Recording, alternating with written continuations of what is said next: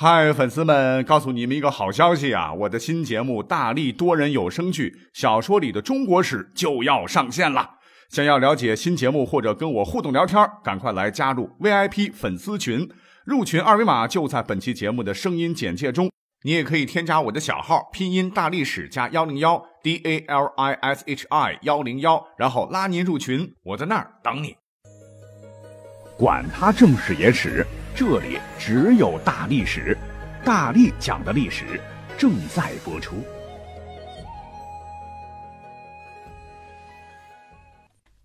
欢迎收听本期节目。赵匡胤嘛，杯酒释兵权，黄袍加身呐，开创了大宋王朝。那这个故事我们都听过很多遍了哈。所谓一杯浊酒喜相逢啊，无酒不成喜。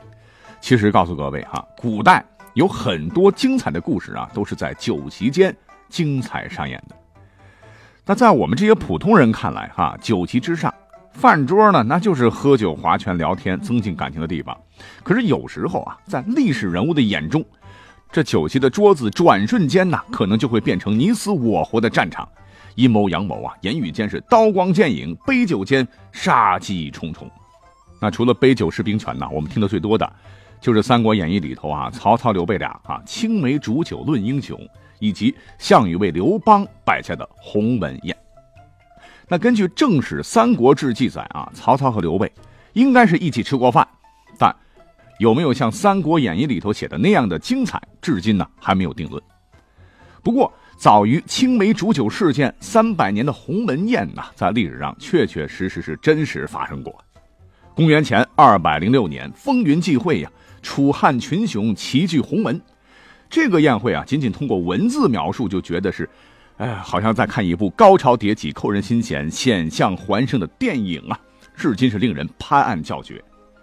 那这次宴会在历史上也因为间接的促成了项羽败亡以及刘邦成功建立汉朝而永留史册。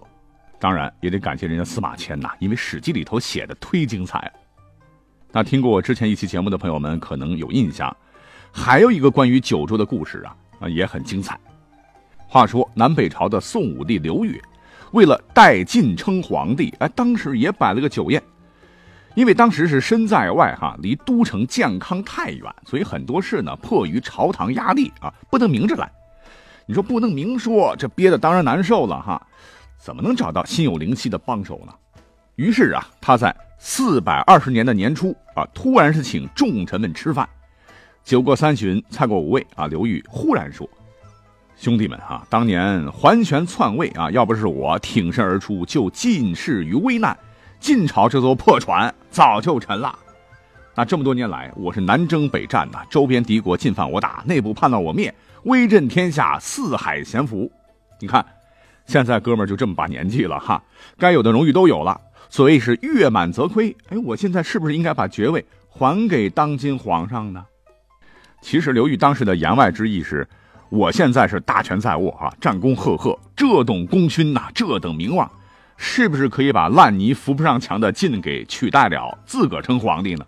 正话反说，就想试探一下底下人的反应。可惜当时所有来的人都没听出来哈，以为刘裕真的是想急流勇退啊，一个劲儿的给领导就劝酒啊，喝喝干干干啊，来拍刘裕的马屁。刘裕当时只是点头微笑不语。这酒席一散，哈，有个叫做傅亮的家伙啊，走出刘裕的官邸大门没多远，突然是脑瓜子开窍了，哈，听出了刘裕的弦外之音，立马跑回去找刘裕。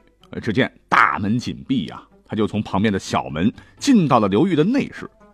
两个人废话没一句啊，傅亮直接说：“我明天去健康。”刘裕问：“带多少人？”“几十个。”“哦，去吧。”哎，就这么地，在傅亮的运作下，很快刘裕就被调回了京城，好准备篡位。没几日啊，傅亮就冲到皇宫，逼着当时的司马德文退了位，把宝座让给了老谋深算的刘裕，改朝换代就这么快刀斩乱麻的完成了。这说的是改朝换代，那历史上刚才说的赵匡胤也因为是酒啊，黄袍加身，可最终他的结局啊。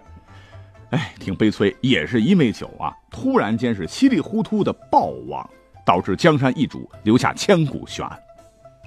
当然，正史说啊他是病死的啊，其实现在看来是疑点重重，因为根据史书记载，公元九百七十六年十月二十日的夜里啊，赵匡胤是把弟弟赵光义叫来宫中喝酒，可能是哥哥啊想念弟弟了哈，让他陪自个儿啊喝个小酒，吃个小菜来叙叙兄弟情啊，反正是喝到很晚。赵光义当晚就在宫里面住下了。可是谁也没想到，第二天一大早啊，赵匡胤就毫无征兆的暴毙啊，享年五十岁。哈，还没等大伙反应过来，第二天赵光义就继承帝位，登基当皇帝。我们都知道古人寿命短，这个不假。可是赵匡胤行武出身，又是民间武术大师啊，精力充沛啊，身强力壮，没啥不良嗜好。白天还在意气风发的上班，前半夜还好好的能吃能喝，怎么下半夜就突然？驾崩了呢，啊，这一下当时是举国哗然呐，街头巷尾是议论纷纷啊，都觉得这个事儿没那么简单。根据北宋僧人文莹编写的啊《续香山野录》记载，那天晚上发生了什么事儿呢？当时是天寒地冻啊，宋太祖赵匡胤急唤他的弟弟晋王赵光义进入寝宫，还让旁人退下，只留下他们两个人是自酌自饮。退下的太监和宫女们，哈，那不能靠前呐，只能远远的看到烛光下赵光义是时而离席，有逊毙之状。他们还听到了太祖引祝府戳地，并大声说：“好坐，好坐。”那我们把这个细节再还原一下啊。话说是酒过三巡啊，夜色已深，赵匡胤呢看见赵光义好像老是躲在他后头，样子很害怕啊，觉得有几分得意哈。看看我弟弟这么厉害啊，照样被我压得住。当时下雪了哈，他看见殿前是雪厚几分，就扶着柱子用玉斧敲雪啊，边敲还一边回头对弟弟说：“好做好做，太容易了哈，真是太容易了，就这意思。”然后是解衣而睡，鼾声如雷。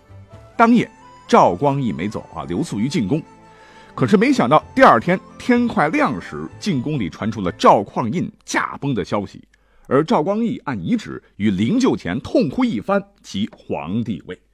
这就是历史上啊，各位可能都熟悉著名的烛光浮影案。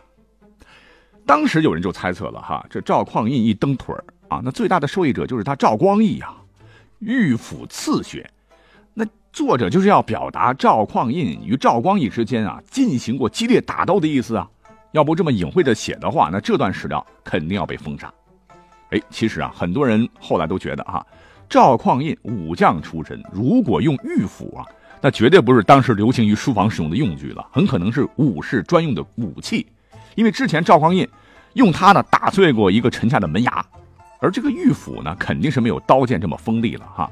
你说，如果是赵光义用斧头啊砍死了哥哥，你说当时不留下任何痕迹，太难哈，弄不好还有可能被练家子出身的宋太祖击伤。另外啊，史书还记载，当时呢，众人是围着棺椁前来看太祖最后一眼啊。当时呢，这个赵匡胤的尸体很安详啊，就像刚洗完澡一样，就更印证了啊这篇野史中记载的烛光浮影可能性不太高。但是呢，也有专家认为啊，即使是没有烛光浮影啊，赵光义依然嫌疑最大。他不用斧头，但是赵光义他最拿手的是下毒啊，因为我们翻看历史啊。你想啊，南唐的李煜，还有后蜀的孟昶，那不就是被赵光义这么悄没声的给办了吗？所以呢，很可能的情况是，当晚两个人在饮酒之后呢，赵匡胤啊，当时是祝福敲地啊，说好做好做。毒发以后啊，对弟弟这样的丧心病狂的举动感到惊诧和愤怒所做的表述。所以呢，赵匡胤啊，即使是被亲弟弟杀害的，用的也应该是毒药，而不是斧头了。现在的学术界基本都肯定，哈，宋太祖确实是死于非命，但具体的死亡原因呢，还有待考证。啊，你看看，美酒佳肴，哈，酒席间推杯换盏，那本是件美事儿啊。可是，在古代，只要跟权力斗争沾点边啊，都感觉都是断魂酒送行饭，好可怕的说。得，我们一直说我们是一档快乐的节目啊，所以下面一点时间呢，咱们话锋一转呢，再来讲一个。酒壮怂人胆的历史故事，哈，那说到这个怂人，可不是咱们一般的小老百姓啊，发个酒疯撒个泼啊，他可是大唐的中兴名将郭子仪的儿子郭爱。要说郭子仪，上期节目讲了状元的事儿啊，郭子仪可是武状元出身，而且官至宰相啊。那他也是历史上哈唯一一个第一个哈武状元出身而官至宰相的牛人。在历史上哈，郭子仪是平定安史之乱，克复两京，抵御吐蕃啊，是立下大功。可是我们都知道啊，历史上有很多的名将贤臣呢，不是不忠心的，而是死于非命，都是因为功高盖主啊，让皇帝老儿不能忍。可是郭子仪老先生啊，他最终的结局是寿终正寝。哎，这是为啥呢？哎，不是因为当时皇帝们不猜忌他哈，是因为他老人家是极其己落却无怨无悔啊，对朝廷依然是忠心耿耿啊，回回救大唐于危难，让皇帝们实在是不忍心把他给弄死啊。所以呢，到了唐代宗时期啊，经过几次试探啊，皇帝这才放了心呐，还给他老人家赐了免死铁券啊，打消了他兔死狗烹的这种念头。于是啊，下面的好戏就开始了。那说这个唐代宗啊，不是放下心了吗？啊，不仅对郭子仪是恩宠有加，竟然呢还和老郭做起了亲家啊，把自个儿娇生惯养的升平公主啊嫁给了郭子仪的儿子郭爱为妻。你想哈，都是一家人了嘛，那以后你们老郭家还不对我们老李家感恩戴德、鞠躬尽瘁啊？那要说这位升平公主啊，长得是如花似玉啊，但是呢被皇帝爸爸宠坏了哈，要风得风，要雨得雨。当时一听说要下嫁给什么功名也没有的郭爱啊，心里边本来就不爽。偏巧啊，郭子仪的这位小儿子郭爱啊，为人正直，做事爽快，压根呢就看不上升平公主那个扭捏傲慢的样啊，所以结了婚，真的就像烈火碰到了油啊，日子过得好别扭。那，比方说啊，按照老规矩啊，每天呢夫妻俩都要给郭子仪老两口磕头请安，这是在民间。可是人家升平公主千金之躯啊，按照礼制啊，郭子仪夫妻俩啊，年纪再大，辈分再高，那毕竟也是臣呐，所以回回夫妻俩给老两口请安的时候，老两口还得跪下双膝给儿媳妇行礼。哎呀，这让在站在旁边的郭爱心里头好难受啊！啊，你说，你说我给我爸我妈行礼，你站着，然后我爸我妈再给你行礼，我站旁边感觉到父母跟我下拜一样，这什么事儿啊，对吧？还有呢，就是平时生活当中啊，这个公主娇生惯养呢，日睡三竿起也就罢了，出门起床啊，非得要洗漱打扮个昏天黑地，哎呀，这样让老公觉得自个儿怎么找了个这货哈，持家不有道，时时刻刻还要耍小性子哈，对自个儿数落来数落去，简直就是个败家玩意儿哈。怒气嘛哈，忍一时还可以，可是要忍受一辈子呀，好漫长啊。国外当时的头发都快被自个儿拔光了。这一天哈，这郭爱的愤怒值已经爆表了哈，因为什么呢？正好赶上家宴，那一家人呢吃吃喝喝，本来气氛还算融洽啊，没想到郭爱多喝了几杯啊，胸中的愤懑实在是忍不了了，当着一家子的面哈，就要求升平公主跟郭子仪夫妇下跪行礼啊。结果呢，升平公主人家不干呐，我是当朝天子的女儿，给你们郭家行礼，门儿都没有。是严词拒绝，还当面训斥。这皇帝的千金呐，谁敢指责半句？回到家啊，这个升平公主怒气难消啊，又讥讽了两句，是更加刺激了郭爱的神经啊。然后郭爱直接怒吼道：“你不就是仗着你爸吗？哈，我老爹还不愿意做那皇帝呢。”这话可说出来了，就像泼出去的水啊。但是这样的话，可在封建社会是大逆不道，要诛灭九族的啊。所谓是酒是壮胆药啊。这郭爱是借着酒劲儿，哪还顾得了这么多？当时呢，公主是气得脸发白，浑身哆嗦。哈，好你个郭爱，胆大包天，连皇帝你也敢骂？你活腻了，你们家也活腻了吧？啊！一听这话，郭爱当时是气疯了。哈，哪还有时间听你解释？管你什么公主不公主，你就是我媳妇儿啊！我先揍你一顿再说啊！直接就把可怜的公主是拖回卧室，抡圆了拳头啊，左右开弓，乒乒乓乓乓一阵子暴揍。打的公主是哭爹喊娘，满面桃花开，这还得了哈？公主是立马是鼻青脸肿，跑回娘家向唐代宗皇帝哭诉啊，把郭爱说的这些话是添油加醋的全报告了。这边呢，郭子仪知道儿子竟然在酒后闯下了弥天大祸，诚惶诚恐啊哈，赶紧就把儿子给绑了，亲自送到皇宫里请罪。好在啊，唐代宗不傻，国家设计还得依靠老郭家哈，咱再疼女儿。江山社稷为重啊！最后呢，在皇帝啊以及郭子仪的好言相劝的调解下，小夫妻最终是和好如初。经过这么一次折腾，升平公主啊，突然像是脱胎换骨，性情大变啊，变得是端庄贤惠啊，可能真的是把戴宗的话啊以及公公的话听进心里了，从此是一心一意的孝敬公婆，相夫教子。那他和孤爱的一双儿女呢，在夫妻俩的教育下哈，日后也成为了社会栋梁。而郭爱醉打金枝的故事呢，后来也被编成戏剧啊，是传唱开来，直到今天呢，仍为大家所津津乐道。好，酒桌上的历史故事就讲完了，好玩就好哈，我们下期再会喽。